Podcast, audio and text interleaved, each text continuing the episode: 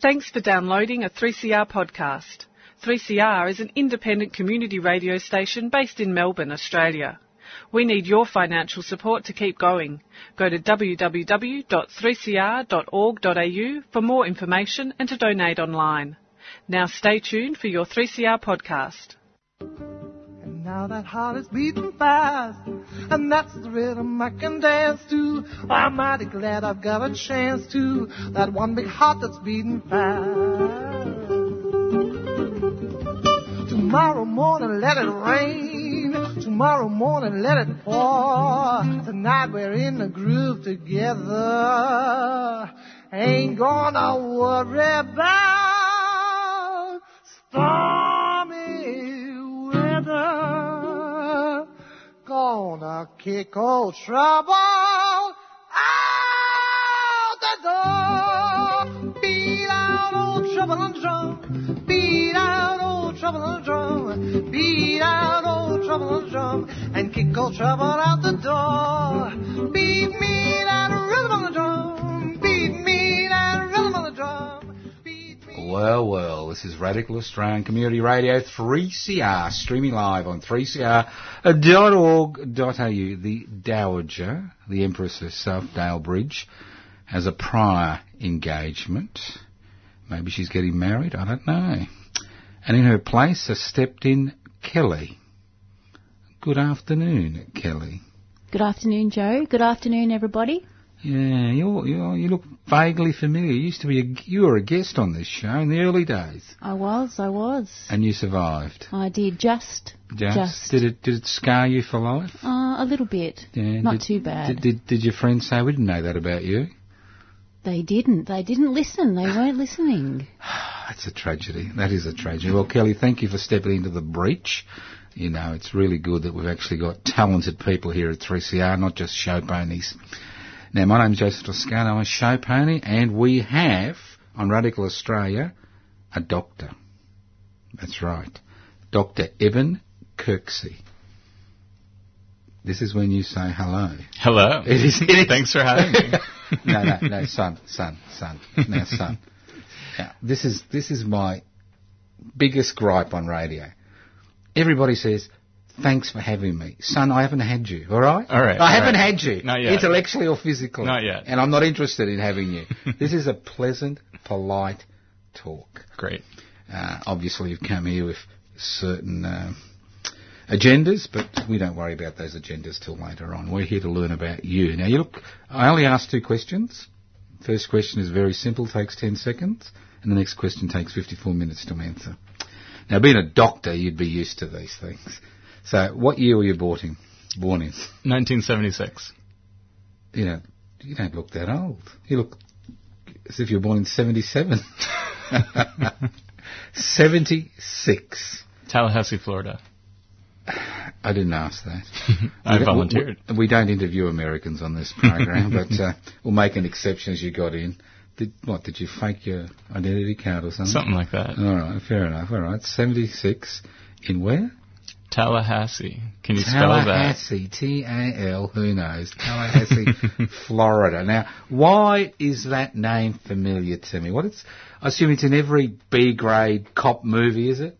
Uh, you know, it's where the governor lives. It's the capital of Florida. Yeah, yeah, yeah. But isn't it when you watch those when you're a kid, you watch those shoot 'em up things, you know? Could it's always, be, always yeah. Tallahassee, Florida. It's it's not part of the prominent public imaginary, but it's you know, Oh, okay, all right. it's a it's a town. It's a town. That's cool. Is it a town or a city?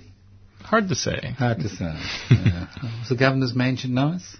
Yeah, yeah. I, I remember dressing up as a stormtrooper Yeah. and um throwing on on Halloween, throwing uh, sticks up in the trees to get pecans out of the governor's trees.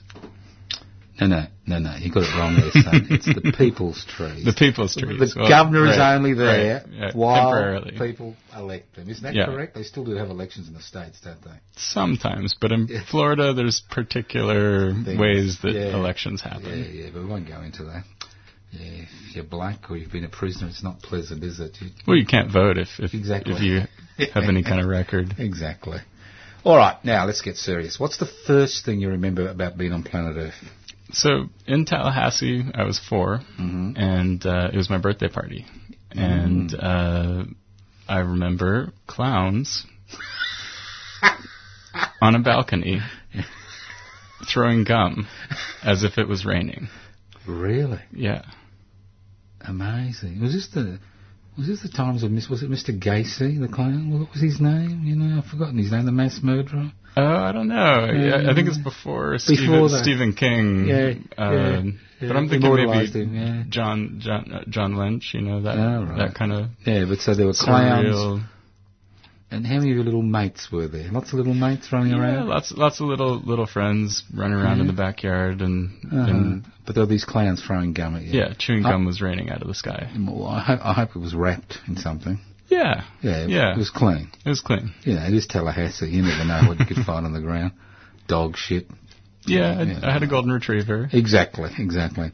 All right, well, that's quite exciting. But now, are your parents still alive? They are. Oh, we can't say bad things about them. um, were they Americans? Yep, yep. Uh, They were so born there. both of them are from Eastern Tennessee. Eastern So, Tennessee, Yep. right?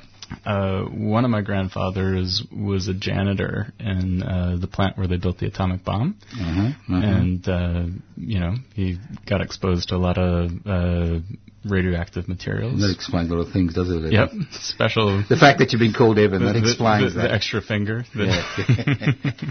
well, I didn't want to mention that. There's a T-shirt that I was worried about, which we'll talk about later on. Okay, so they're still in the US of A? They're still there now. Now they're outside of Washington D.C. Outside. Yeah. Weren't, weren't they let in or somewhere? Uh, my dad used to work downtown, but uh, Uh, yeah, can, can you no- talk about it, or is it hush hush?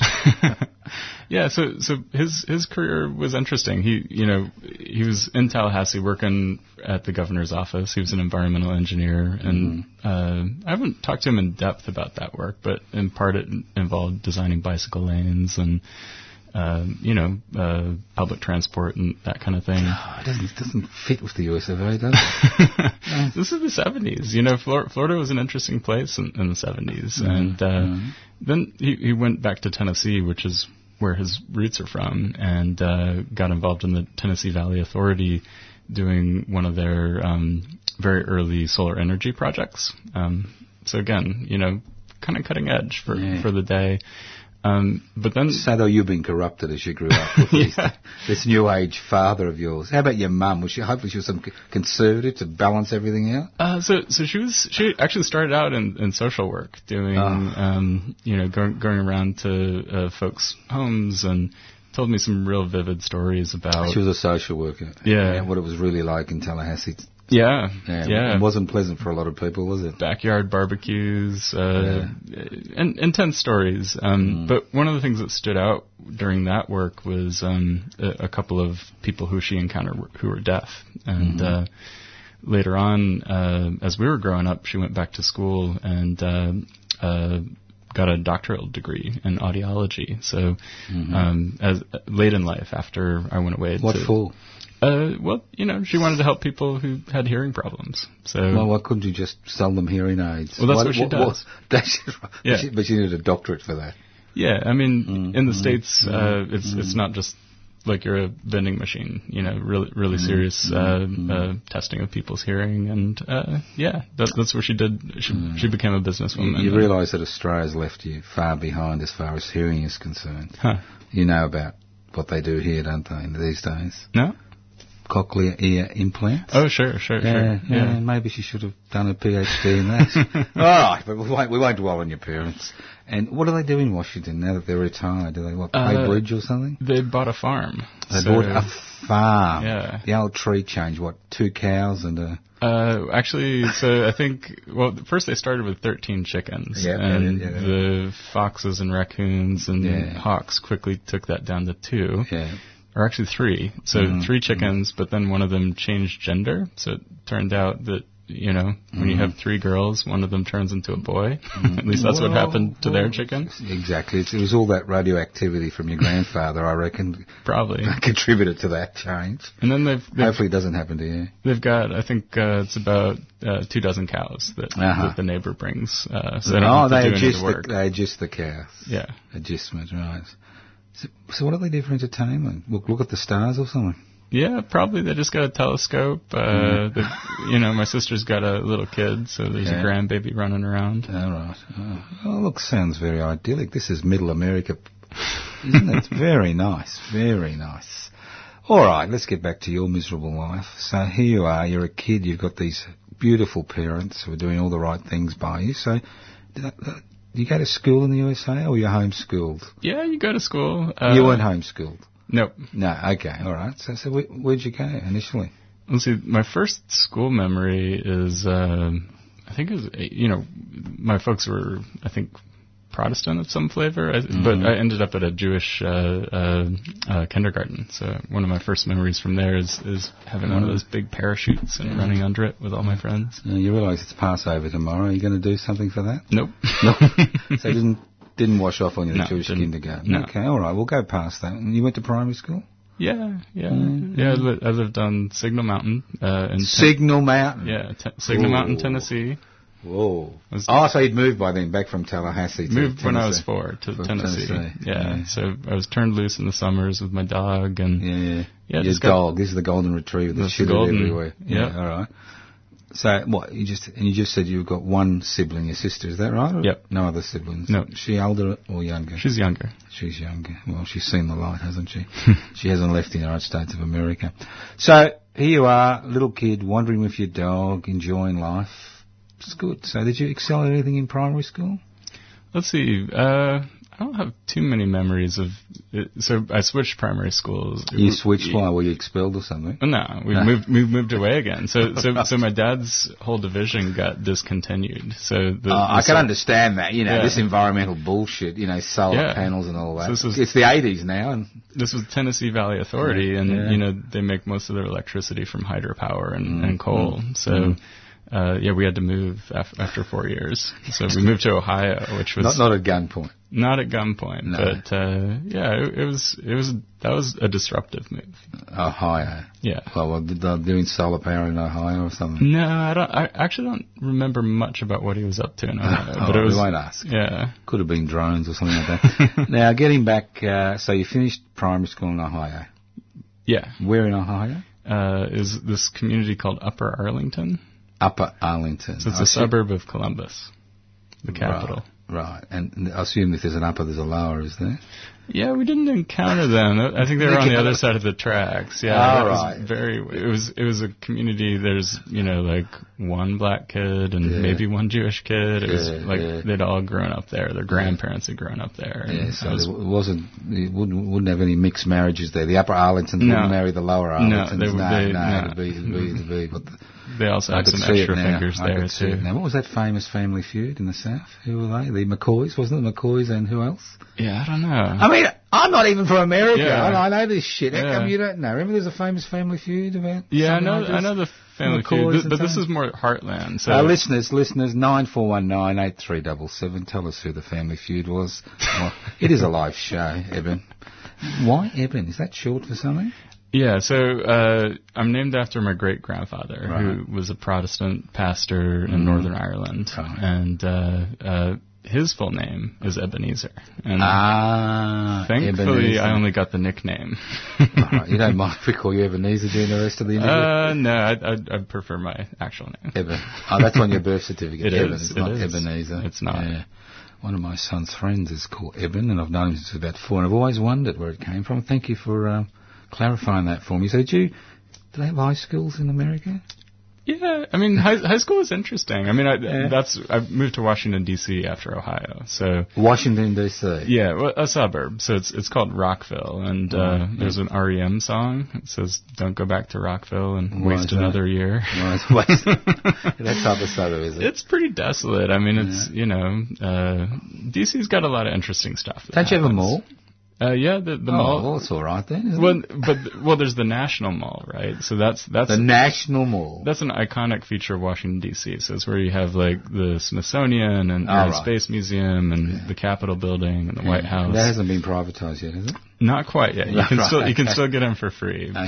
but yeah, out out where we were, it was pretty grim. You just had a mall and no trees and. Yeah, no, there were trees, but it was Well, what's, what's, what was why was it green? Yeah, I don't know. I mean, this is this is like these these are kind of the new modernist dreams of 1950s America, kind of coming of Mm-hmm. age, and you know these these are former farms that um, had been planned as as these you know recreated villages and communities, and Mm-hmm. yeah, it felt a lot like in in a sense maybe Disney World. There, there's there's a book by David Harvey called Spaces of Hope that featured.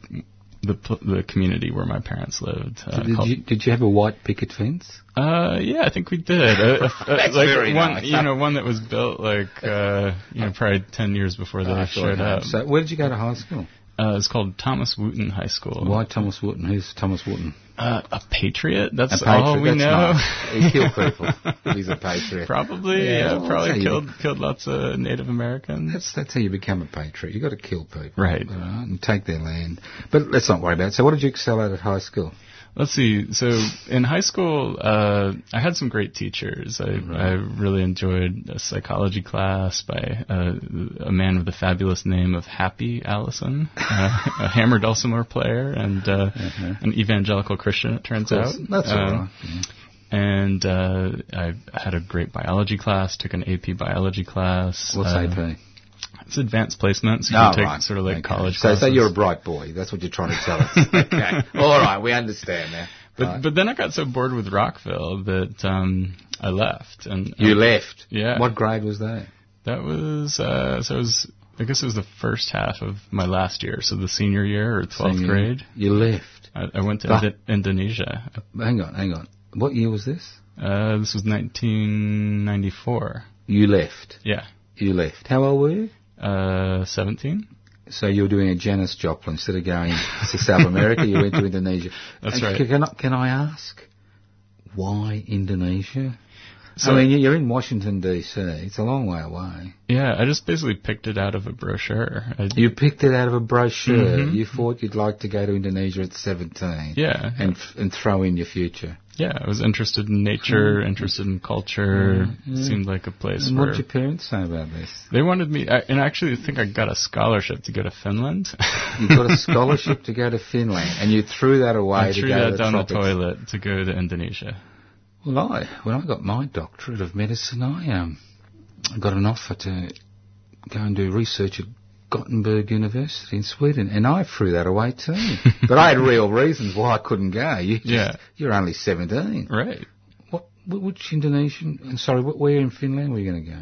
Uh, I, I don't remember much about it, but um, I was in Finland last year and it was beautiful. It so is, my it life is, could have yeah. been different if I went there. You know, Finland's very interesting, especially in Mm. winter. Yeah, You know why?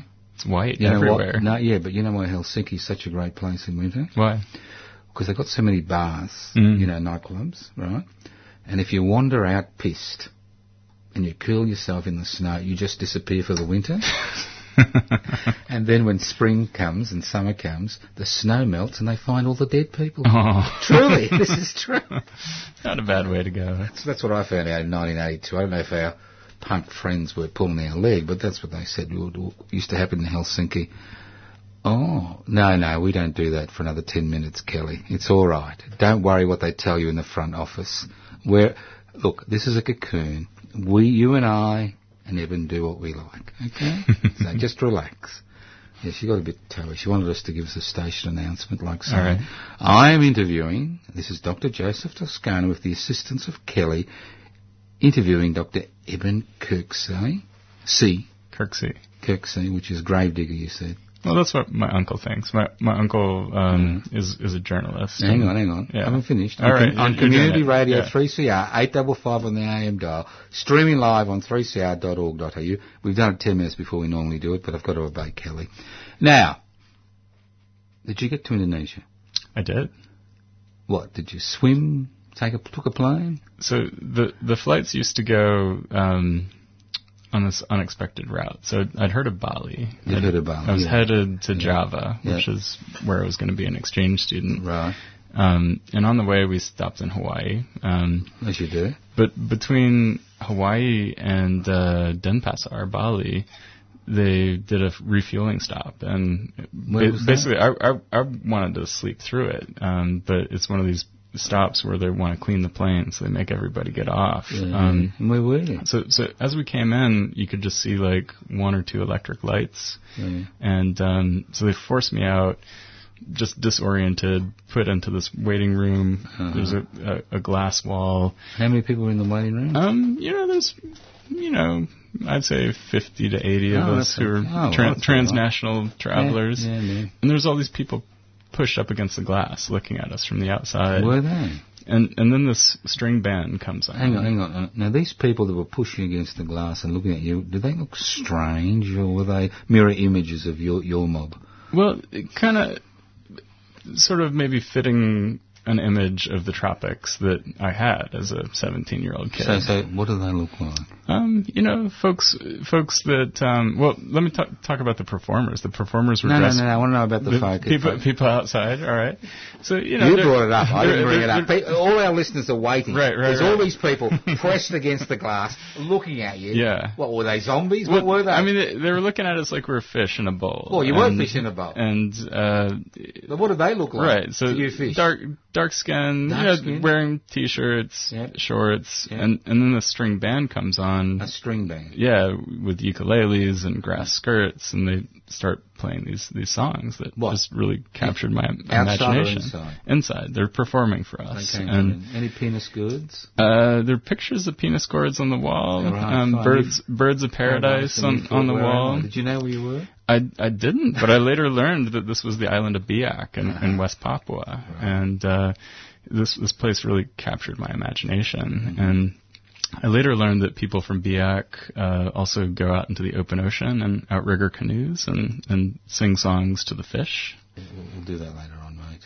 All right, it's it's a good it's- story. It's No, a good story. No, later on, later on. All right, finish your story about the bloody fish. Yeah. So they they remember English words from when General Douglas MacArthur Hmm. swept through the Pacific, and um, they flirt with the fish. They're, they call out and say like, "Hey, woman, come on, jump in my boat. We're going to go to a party." And when the fish jump in the boat, they're taken on shore, and Hmm. then there's a bait and switch that's revealed, and uh, basically the fish are, are roasted alive and eaten whole. And Hmm. for for me, it was a moment where my imagination was captured about this place. Well, you saw this or you heard this? I later heard this. Um, Later. Yeah. So what's it, what are you talking about it now for? Well, You didn't know about it. as as a 17 year old kid, there was a certain sort of magic that was also working in me. Yeah. You know, they they um, they were trying to capture us. They were trying to get us to come out of the plane. It, Uh-huh. it, it was a moment when there was a brief period of relative calm and peace. Uh, Mm, This is not 94, was it? yeah, this is Suharto's new new order. So an era of There, there weren't people in green uniforms with submachine guns around the. they were lurking around the corner, but you couldn't see that. You couldn't see that. And- okay, all right, all right, all right. Let, let's just forget about that. Yeah. It's, it's just too strange. I think you're making it up. So, you- where, where do you eventually end up at? So I ended up in the home of Sam Bimbo, who is an Indonesian rock star. Um, he's he's uh, Sam Bimbo. That's was right. or is? uh, I don't know. He he- he was a big deal Uh, in the 80s, Yeah, the but- but- 70s. he he What- probably what- hasn't what- done an album in Yeah, but, but Mm, maybe I'm- the last I'm a bit 10 concerned. years. You're 17. You turn up in the home of an Indonesian rock star. You're not being groomed for something, are you? No, No, no. no, just But you know, turns my up. host sister, uh, you know, she was featured in the tabloids when Oh, she right. started dating Yeah. another musician. All and right. Okay. It was that kind of household. So they had servants then. Yep. Mm. Yep. Yeah, it was nice little place to. You had your own room. Yeah, I had my own room. They, Very pleasant, was it? They had a driver. They had Yeah. uh, a, a couple that um, one of them cooked and the other Yeah. cleaned. Yeah, and as you do, as you it's- do. Yeah. I assume every Indonesian's got that. well, I mean, uh, every Indonesian of a certain class, but Yeah. yeah, All right, lots, okay. lots of poor people in Indonesia. And so, what did you do? Just hang around the swimming pool, or did you actually do some learning? Uh, so, so I went to high school, and um, yeah, I uh, Mm-hmm. What, what's your? Was it ba- ba- Baha- Bahasa? What's Yeah. that like? Did you, did you know? Did you Well, know any Bahasa? I Did you- showed up not knowing a word, or Right. Mm-hmm. maybe like five words, and over the course of my stay there, yeah, I became fluent. Fluent. Yep. That's a worry. I'm going to get you to say something later on so we can get you deported. But that's that's another story. Now, so how long did you stay? I was there six months. That's it. Yep. And then what? You went back to little Washington D.C. Yep, went back to Rockville, and uh, then I didn't want to go to school anymore, so I, uh, I started up an internship at the National Institutes of Health, Right. where I was working with animals in a behavioral pharmacology lab. Uh huh. Uh huh. You're a torturer, but keep going. Basically, yeah. Yes. So, so I wanted to be a scientist, Yeah. and um, I, I sort of confronted, you know, the realities of research with animals. The Hmm. the lab that I was working in had rats, it had rhesus macaques. I didn't work with those. Hmm. Um, it had pigeons, and yeah, my, my we were working with cocaine, so I had Ooh. co- cocaine that Coke I- rats. Yeah, rats that were injecting themselves with cocaine. What, the rats are injecting themselves, or you doing the injections? Uh, nope, we set them up in a Yeah. system so that they could push buttons for cocaine. and did, did they? um, oh, they loved the cocaine, but they they they were also trying to study another drug. Mm-hmm. Um, it- it's basically the solvent that's in glue that makes Right. kids high when they Yeah. huff glue. And the rats really didn't want that. Um, Mm. But you know the way that it was set up. I love it. you got these little rats wandering around. They see a needle and they go, "Whoa!" Yeah, well, That, the, that's that's really the way that it, creative. the way that it was set up was really horrible. All right. Um, okay. So how long did you last? Uh, well, I did. I did it the whole semester, but but it basically sort of set me on the path that I am on now. So in addition what? to doing stuff on What did you do Indonesia after the- what and did you West do- Papua. Hang on, hang on. S- Just Yeah. leave the questions to me. All right, all right. All right. It's this type of interview. Right. Kelly will tell You're you. gonna push me around. no, no, no. Have you got the um, prod, electric prod, Kelly? yeah, good.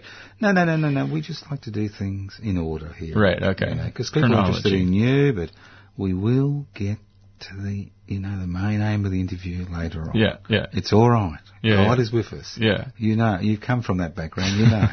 all right. So, wh- what, what did you do? Well, so I went on to become an anthropologist. Excuse me. and A what? anthropologist. So They still have them. they still have us. What yeah. is an anthropo- anthropologist? What so do you do? Anthropologists study um, the conditions of human life as it is now, Uh-huh. as it was, Uh-huh. and as it might be. Right. So now I'm an anthropologist who. So you basically put people in glass cases, like in, you you were in West Papua, and look at them.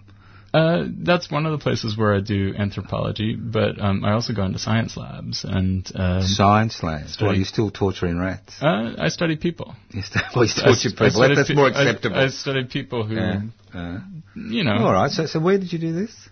uh, I've done that all over. No, no, no. But where, where, where, did, where did you graduate? Oh, the, like where where I went to Yeah. all the different places. Um, so I went back to Florida, uh, a, a small college called New College, Mm-hmm. prides itself as a bastion of radical education. Right. So no grades, uh, you study whatever you want. Yeah. Um, so I ended up doing a lot of uh, international research. I went back to West Papua, I went to Latin America. Hang on, hang on, hang on. They allowed you to go to West Papua. You, Yeah, got, yeah. you got a visa I got a visa. This was uh, as, a, as a what? Uh, so I'd been applying for two years, Right. and um, the week after Suharto resigned, you know, this Mhm. Ah, there popular was this- protest yeah, yeah, forced him out of office. Yeah.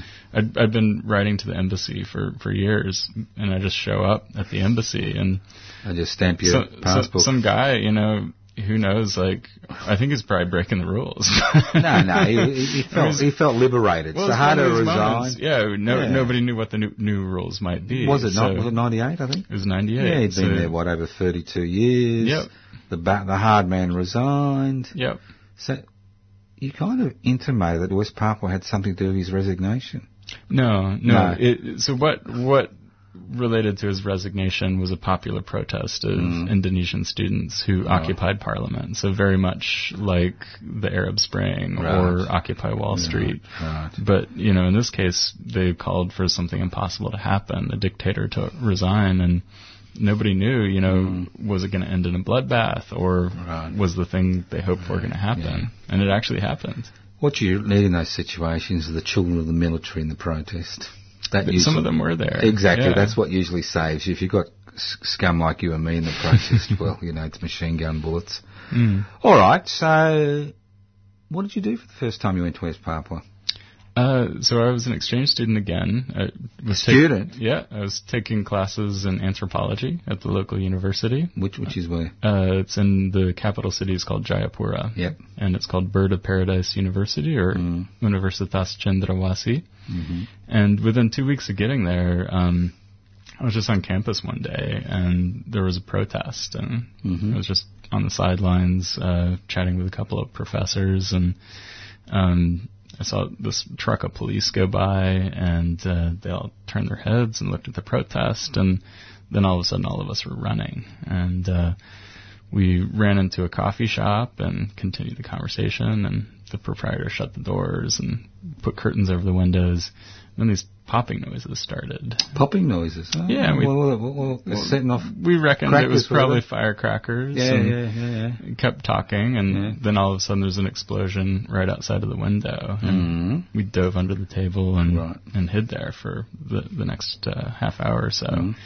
and when we got out it turns out that uh, two students had been shot a law student named Stefan Suripati who was shot in the head and later died and a middle school girl who was shot in the leg and survived but now walks with a crip, like you know a Mm-hmm. limp um, so rumors started circulating about me. Um, folks thought that I was a human rights activist with Amnesty International or a journalist. Or, I thought, I thought you would have, I would have said you're a CIA. what? I was, Hey, I man. was, I was a kid. oh, and, you're a kid, right? Okay. you know, Well, how old were you? uh, let's see. 21? At that point, I think about 21. Yeah. yeah. So what happened to you? Uh, I got out of town, so I headed What? headed for the hills. You headed for the hills. Yeah. The West Parkland Hills. Yep. And, and what? Did you have a begging bowl or something? Or what? begging bowl? How did you survive in the hills? Oh, I brought a big sack of rice on my back. Uh-huh. Uh, what else did I bring? I Mhm. brought a couple of things. I brought some money. I mean, Right, pe- people right. have money. It was the middle of the Asian financial crisis, so Right. my dollars were worth a lot of money. Right. Okay. Uh, sounds good. So how long did you last in the hills? Uh, a couple months. A couple of months. Yep. What was living conditions like for you? Uh, so it was a, a village that had just uh, been created um, because a logging road had been cut through to the highlands. West Papua doesn't have many roads, and No. it's got rainforest. Uh, You know, the only place with bigger sw- swaths of rainforest is the Amazon. So this was a recently created road. A village had emerged on the side, and uh, yeah, it was government built housing, super simple, um, but yeah, just like planks of wood, elevated platform, Mm-hmm. and I actually lived in a little hut um, that I shared with a pig. Uh, Well, you know what they say. you can't choose your family, you can choose your friends. But if you want a pig as a friend, I have no problems with that. All right. So, did anybody wonder where you were? Because this is before mobile phones. Did Yeah, you find a this family is- wonder or something? Uh, No? so I was off the grid. You know, Oh, Yeah. this is this is there wasn't even a, a they, they have single sideband radios that Yeah, folks yeah. Mm-hmm. use to like call in airplanes, and um, there wasn't a radio in the village. so, so, so why did you stay there for so long? You just concerned about going back, or Um, so I, yeah, I wanted to do an undergraduate thesis, which which I did do. Um, Which and, was what? Uh, it was about food, about Right. different things Okay. that people eat. Yeah. Um, but Fish. I, but I also ended up writing about some of the massacres that that I witnessed. So Uh, Uh, all right, we'll, we'll get onto that in, in about a second. I've got to do. So this is where Kelly's got to give me a sign. So it's time to do a station announcement, Joe. This is Radical Australia, streaming live on 3cr.org.au on 855 on your AM dial. My name's Joseph Toscano. I'm interviewing Dr. Eben Kirksey. And Kelly from Ruminations is doing all the hard work while we just chat away amongst ourselves. Typical blokes. All right. Massacres. What massacres? Uh, so as I was trying to get out of town from Right. Jayapura, I got on a ferry, Yeah. and uh, what I wanted to do is change ferries, like on this island, the same place. Biak, was it? Yeah, Biak, Biak, yeah, yep. yeah. And then from there, just head to the hills. But when I got to Biak, uh, I found that the harbor was occupied by uh, a bunch of independence protesters. So Mm-hmm. they ransacked all the government offices, and when the ship docked, they came on board uh, shouting Papua Merdeka, which means independence for West Papua. Um, so I was waylaid there for a few days, and the very next day, um, there was a troop transport plane that flew in some soldiers from another Indonesian island called Ambon, and uh, then you know in the middle of that night the gunfire started. Um, you know, I heard sporadic gunfire throughout the night. Um, it started really just before dawn, so um, uh, in the moment, it was hard to tell what was going on. Uh, I, I watched one guy um, get walked behind a building, and there was a single gun report, and he didn't come back. Um, but as as I started talking to people, I, I realized the scale of what was happening. From from my hotel, I could see a couple of ships that were docked there in the harbor, and uh, uh, basically they loaded all the survivors of the initial assault onto these ships, took them out into the middle of the ocean, and dumped them overboard. What the Argentinian solution? Yeah, something like that. And um, And you could see this. I could see the ships, and I later talked to somebody who jumped when the ships were still within swimming distance. Mm-hmm. Um, she happened to know one of the soldiers, and he was just like, jump so and this, go this, for this is it. men and women. With Men and women and children. And children. Yep, babies even. Just Um, put on these barges and just sent off and Yep. forced off. Yep. Uh, and then bodies started washing up on the shore. So there's Mm-hmm. a And this to- is, this, is, this is on top of the people that were being shot. That's right. So so there, I later talked to somebody who Hmm. saw them load bodies on, onto the trucks from from the initial shooting. So um, I'm bad with numbers, but uh, it was something like 15, 17 bodies in the initial load, and not everybody was dead either. No. Um, so there was two truckloads, and um, you know, talked to some people who know where they're buried. Hmm. Um, but yeah, intense stuff for a This is in 21 not. This is 98 and you were 21. 98. So we're coming up on the 20 year anniversary of, of Mm. the, Biak Biak massacre. Yep. Right, right. Were all the people who were massacred, were they eventually identified by their relatives and friends? Or I know they were h- hastily buried, but people know who died. It's, yeah, difficult work. So there, the key report that came out from an indigenous human rights NGO called El San Papua was titled uh, "Names Without Graves, Graves Without Names." Um, so a, a lot of people uh, did some of the hard work of, of matching, you know, bodies with families. But this is in, in the era before you could use DNA testing technologies, for example, to get a definitive identity. Um, some of the bodies, and maybe I shouldn't go into the graphic details. No, going to the graphic All right, all right, details. all look, right. uh, look, um, Yeah. because people need to understand Yeah. what it actually means, not just for the people who've died, but the survivors and their families and the people. Yeah, so some of these bodies were headless. Um, some of the bodies had genitals that had been mutilated. Um, you know, one woman washed ashore with a baby clinging to her. Um, so some some of the very worst things were done to these people. Um, the the woman who I interviewed who jumped from the boat said that people were raped right in front of her. So, you know, in addition to just being this horrific violence, um, you know, they were degrading, dehumanizing, just deliberate, you know, horrible things done to these This was people. basically what, for an example for the rest of the country, I assume. So i- i it's interesting when when you talk about this word genocide. Um, often people will say it's really hard to prove because there's no sort of like de- declaration of intent. Um, but in this case, in between the day when this protest first emerged, which was the first of July, and the day when the massacre took place, which was the sixth. We had the Indonesian commander in chief Wiranto, who's who's still in power. Oh, yeah, he's going to be the next president, isn't he? Could He's- be, could he was be. the commander in chief in West Papua. Uh, no, for the whole nation, right? Oh, that's right. Yeah. so. He's- yeah. This is a coordinated operation yeah, involving him, him and his Muslim fundamentalist mates. They got it sewn up, I think. Yeah. Go on. So, so he made a very clear statement Yeah. saying that if if you de- if you betray the nation, I will destroy you. So, Mhm. um, you know, I, I think there's. All right. Okay. So you left eventually hmm back After getting malaria several times. seven times, eight- Seven times. So, so how long did you spend in West Papua? Uh, that trip I was there for eight months. Eight months. Right. So what? You went back to Tallahassee or West Washington or you went to Latin Uh, so America? Sar- Sarasota, Florida was Uh-huh. was uh, where I was based. Um, went to Harvard that s- same year, I guess. Um, Uh, Is that where you did your doctorate or? I was just a visiting student at Harvard, Yeah. and then I went to Oxford University in the UK. To, Is that where you did your doctorate? that's where I did my master's. Your master's. I've And what- done a what- lot of what- schooling. Did you do it? What was it by thesis or um, Yeah, the master's? I, I did um, a master's by research. And what was that? And it focused on West Papua. So, so what, what what what about West Palm? Um, basically interested in state violence and uh, uh, ended up writing about um, both uh, the ongoing violence and, and the emergent independence movement. So right. that's So so when did you finish that? Uh, so that was a master's, and then I took it to University of California at Santa Cruz for a PhD, and uh, then it turned into my first book, which is called Freedom in Entangled Worlds. So when did you get the PhD? PhD is uh, 2008, and then the book came out in 2012. Right. Okay. So what was the book again? It's called Freedom in Entangled Worlds. You can get it on Kindle. Uh, it's with Duke University Press. Look, can you give us a very, very brief synopsis of the of, of the doctoral thesis? Because obviously, uh, you went back to West Papua after '98. A bunch, yeah. I did a bunch of trips when I was uh, at Oxford, and then when I was And at you still had no trouble getting visas.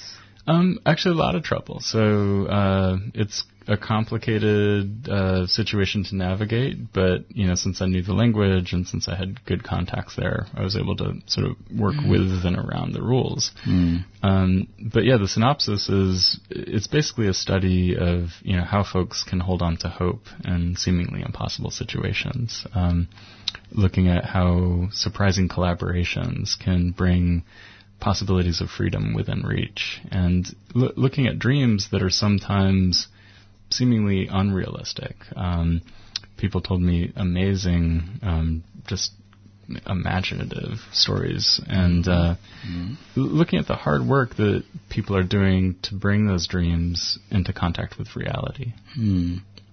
And that came out in 2012, the book. Yep. And have you been able to go back to Indonesia since? Yeah, I went back in August 2015 and um, got to give the book back to a lot of my friends and mentors, and um, ended up going back to the same area where I'd worked in 1998, and, and um, found that the village was mostly gone. Uh, Most of the people um, who I knew had died, probably from malaria. Um, but I'm I'm really interested in um, basically, yeah, how how to understand. Uh, how people are finding hope and possibilities, e- even in really horrible situations that they haven't chosen. So, how do people living in a clear-cut rainforest still find ways to get food? Um, you know, how how do you So survive? that- you're you're talking about your South American experience. No, this this is still West Papua. Well, it's still West Papua, along right. the side of the road. So, Okay. um, yeah. So I went back and um, investigated one particular shooting that happened along this road, Mm-hmm. and also um, have written a little bit about uh, yeah how how people are finding happiness and hope in, in this horrible situation. Yeah, well, you know what hope is, don't you? Hmm. Mm. The love child of desire and expectation.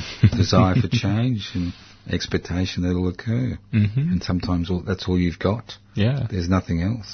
Or Just de- hope. desire that is efficacious, you know, Yeah, desire yeah. Mm-hmm. that does something in the world. That's right. An Hmm. expectation that things will change. So, I just want to ask you a few things about West Papua. Mm-hmm. Is it basically a military fiefdom and the government really has no real power in West Papua? So one of the fundamental problems is that the military's off budget. So they run everything from golf courses to They're prosti- off, off budget. Yeah, I mean there's a modest amount of money Well, that Uh, the, they what, like the People's Liberation Army in China who are off budget. Same same concept, is it?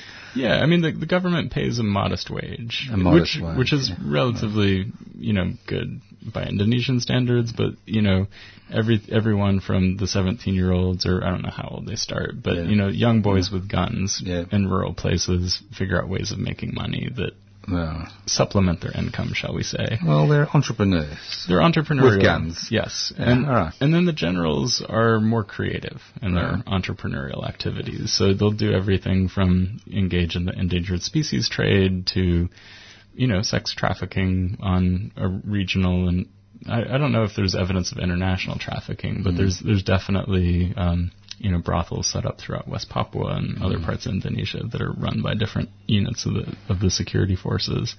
So so I think because of that, it's really hard to you know exert civilian control over, over the security apparatus. They're they're um, able to sort of finance their activities and, and sort of work um, with complete impunity. All right, and you couldn't kind of go to a committee and say, excuse me, excuse me, Yep. they've been extorting things off us or killed a few people. You just, nothing's going to happen. Yeah, and you know, with the bigger companies, so Freeport McMoran, which is the largest gold mine in the world, um, there's official deals where um, the company pays for protection, and it's it's gone back and forth over years, um, but uh, at various points. Um, Really acute conflicts have emerged between the soldiers and, and the corporations. What? They're not getting their fair cut. Yeah, when they feel like they're not getting their fair cut, that's an incentive to create violence. And uh, one of the chapters of my book focuses on, on a particular case where some American school teachers were killed near the, the Freeport mine.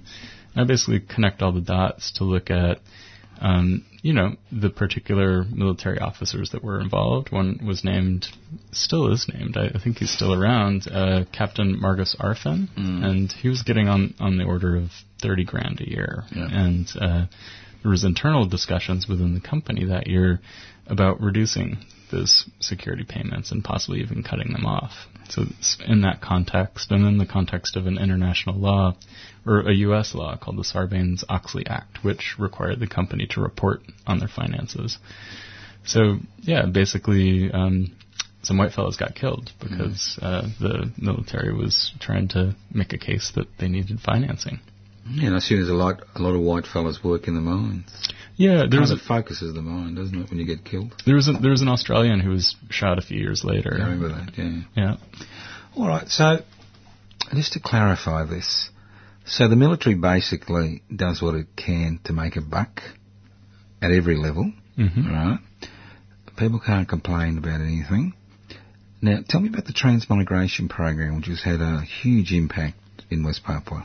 Yeah, so that started in the 1980s, and, and George Mombio, the Guardian journalist, um, he cut his teeth in West Papua, and his, his first book is, is largely about the transmigration program. Basically, what they did is take um, tens of thousands of people from, from Java and resettled them in West Papua. It ended up being Now, o- obviously, they paid compensation to the traditional landowners. Sure, or did, they, right. fo- or did they follow the Australian example? I think yeah, they Uh, took a took a page out of the Australian U.S. settler Exactly. colonial playbook, Yeah. and yeah, I, I think even for the settlers themselves, it wasn't such a great deal. They came to this place where they didn't have a lot of knowledge about the local ecologies and, and the local possibilities for agriculture. The fe- forest had been clear cut. They were given these plots, but many of them left and ended up moving to cities. Um, so that that was funded by the World Bank initially. Um, since then, there's been sort of spontaneous transmigration on orders of magnitude that eclipse um, uh, the official uh, uh, uh, transmigration programs. So if you transmigrate, you- what- you- if you're Indonesian, are you automatically guaranteed land? no, not No, necessarily. not necessarily, But there's right. there's a lot of opportunities for people, and um, Right. you know what what we see is that just in the last few years, the Papuans have become a minority in their own land. Uh, uh, Again, a pattern that repeats what has happened elsewhere, like the U.S. or Australia. Right now, it's it's um, you know f- about 50-50 Papuans Indonesians, getting a little closer towards 60-40. Um, but what what you what you see is is basically a, a slow motion genocide. So, I know the West Papuans have been trying very hard to form contacts with people who've migrated. How's that going, do you think? Do you think people think they've got a common destiny as West Papuans, or do they see themselves as Indonesians in West Papua? So it really depends on who you talk to. I mean, many Papuans, um, you know, Papuan intellectual leaders very much take a um, a vision that you know an, an independent West Papua of the future has has to reckon with all these people that currently live there. You know, um, there there would be one future where it would be you know a violent bloodbath if if if um, you know, West Papua to be- were to become um, independent, and all these people suddenly didn't have a home. So, so, so I think uh, you know some of the more visionary dreams that are coming out of there are not only thinking about the future of those people that are living there, but they're also thinking about the poor people in Java who are currently subsidized by the massive amounts of money that are flowing from the Freeport mine as well as this natural gas deposit. So, so one of one of my Papuan friends talks about what what would it be like if we transformed the the theft of natural resources into a gift with all of the obligations that gifts, especially in a New Guinea Melanesian context, all all those obligations that are entailed. You know, what if we tried to replicate you know, looking at the dynamics between the Soviet Union and the U.S., where these international aid programs, that's how you peddle international influence. Mm-hmm. So, so what if we took those, all that money that is being generated from our land and used it to feed the people of Java, used it to feed the people of West Virginia? Mm. Well, that's visionary, unrealistic, but unrealistic things happen. now, now, getting back, um, I'm going to use a terrible word, a terrible word. You know, I try not to use it. Is the whole of West Papua pacified? Yeah, I, I mean, I think that assumes, you know, that civilization is what sort of brings peace to savages, right? And mm-hmm. and I think that's a dichotomy. That's why I said that, it was a horrible word. Yeah, I, I think that's a dichotomy that assumes yeah. a lot about the nature of modernity and also a lot about the nature of the other.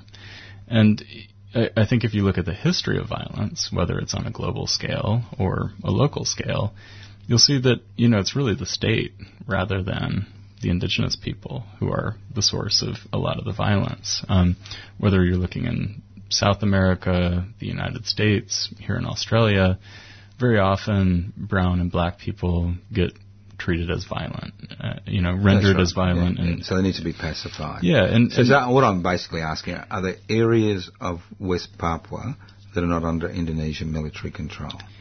So sure, I mean, there's there's definitely ways that people have learned to kind of get past the the the realm of the state, and there's all sorts of areas where, you know, there's not government offices, there's not military patrols, there's places where people are gardening, you know, hunting and gathering and foraging and and making their own way in the world that isn't in reference to the Indonesian occupation. So, so basically, people are, are finding their own possibilities of freedom within the current situation by, by strategically engaging, but also running away and finding those places that are outside of state control. So there are places outside state control in West For sure. Papua? Yeah, yeah. There are. Yeah, yeah. There's there's lots of places where, um, you know, there's there's always the specter um, of of you know the military showing up and shooting somebody. Yeah, yeah. So, for example when I was living in this remote village um, on the 17th of August, which is an Indonesian national holiday, someone thought that they heard a gunshot,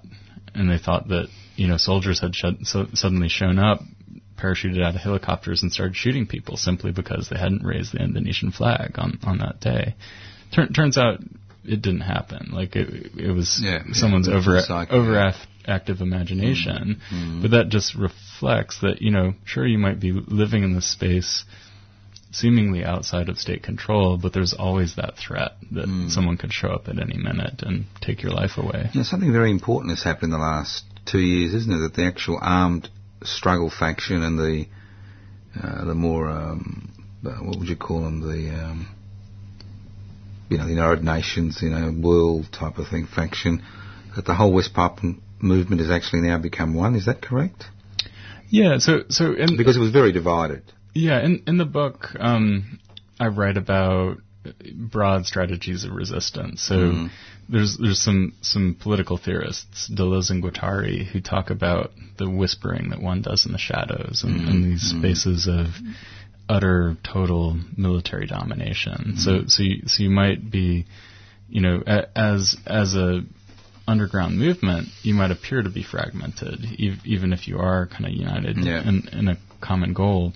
Um, they they talk about um, it's it's kind of a, a, a, wild and imaginative metaphor for thinking about those those underground connections. They they talk about rhizomes, so Mm. mm-hmm. these these plant stems that mm-hmm. burrow underground and connect plants. Now, Mm. what what I'm trying to say is am I correct in believing that currently this is the most unified the West Papua independence movement has been? Yeah, so so basically, I, I, in the book sort of look at how those rhizomes might gr- grow together. I'm not interested in rhizomes. Yeah, yeah, yeah. Uh, pretend you're doing stuff the stuff the rhizomes. I've asked a simple question. Right, right, right. The West Papua independence movement was obviously fractured because of the occupation and uh, attempts to pacify people. But I understand that was it last year or the year before that in Vanuatu that the actual all the factions came together. Yeah, there, and they've put, there's they've, put the, they've put their differences aside, and there is a unified West Papua independence movement. so so. I think with any political formation, whether that's a Australian political the question. party, Answer the question. Yes or no? come on, come on. So- We're running out of time. Right, there- Answer the question. sure, there's unity, but there's also consequential differences. Of that course, there's matter. differences, but there Yeah. there is a unity now, Yeah. which wasn't there before. Yeah, Because you had you had big big men, and a lot of sides. Everyone wanted to be a big man, but now they've actually come to some type of arrangement. well, yeah. I mean, Yeah. are- are Australian leaders big men? I don't know. No, no, no, no, no, no, no. That's They're just- small men. Yeah, it's a different analogy, but all right. Now, I understand. I find this hard to believe that you're the guest speaker at the West Papuan Open Day on Sunday, the eighth of April That's right. A week at two from p.m. Sunday. Yep. Dr. Eben Kirksey, West Papua and Social Justice, Boardroom, Lifestyle Building, 838 Collins Street, Docklands, Victoria. And obviously there's a Papuan lunch and there's a report t- to everybody who's interested in West Papua about how the independence struggle is going. So, sounds great. So, what, you going to speak about new stuff? Or are you just going to repeat the same old stuff you told us today? So I'm working on some new material related to environmental justice. Excellent, excellent. All right. Any slides? There will be slides. Good. Overhead projections? PowerPoint. PowerPoint. Ah. Look, I'm looking forward to it. I'll be there as the um, coordinator of the West Papuan Rent Collective. So it's on uh, Sunday, the 8th of April, 1 p.m. Papuan lunch, free lunch. 2 p.m. Dr. Eben Kirksey, West Papua and Social Justice.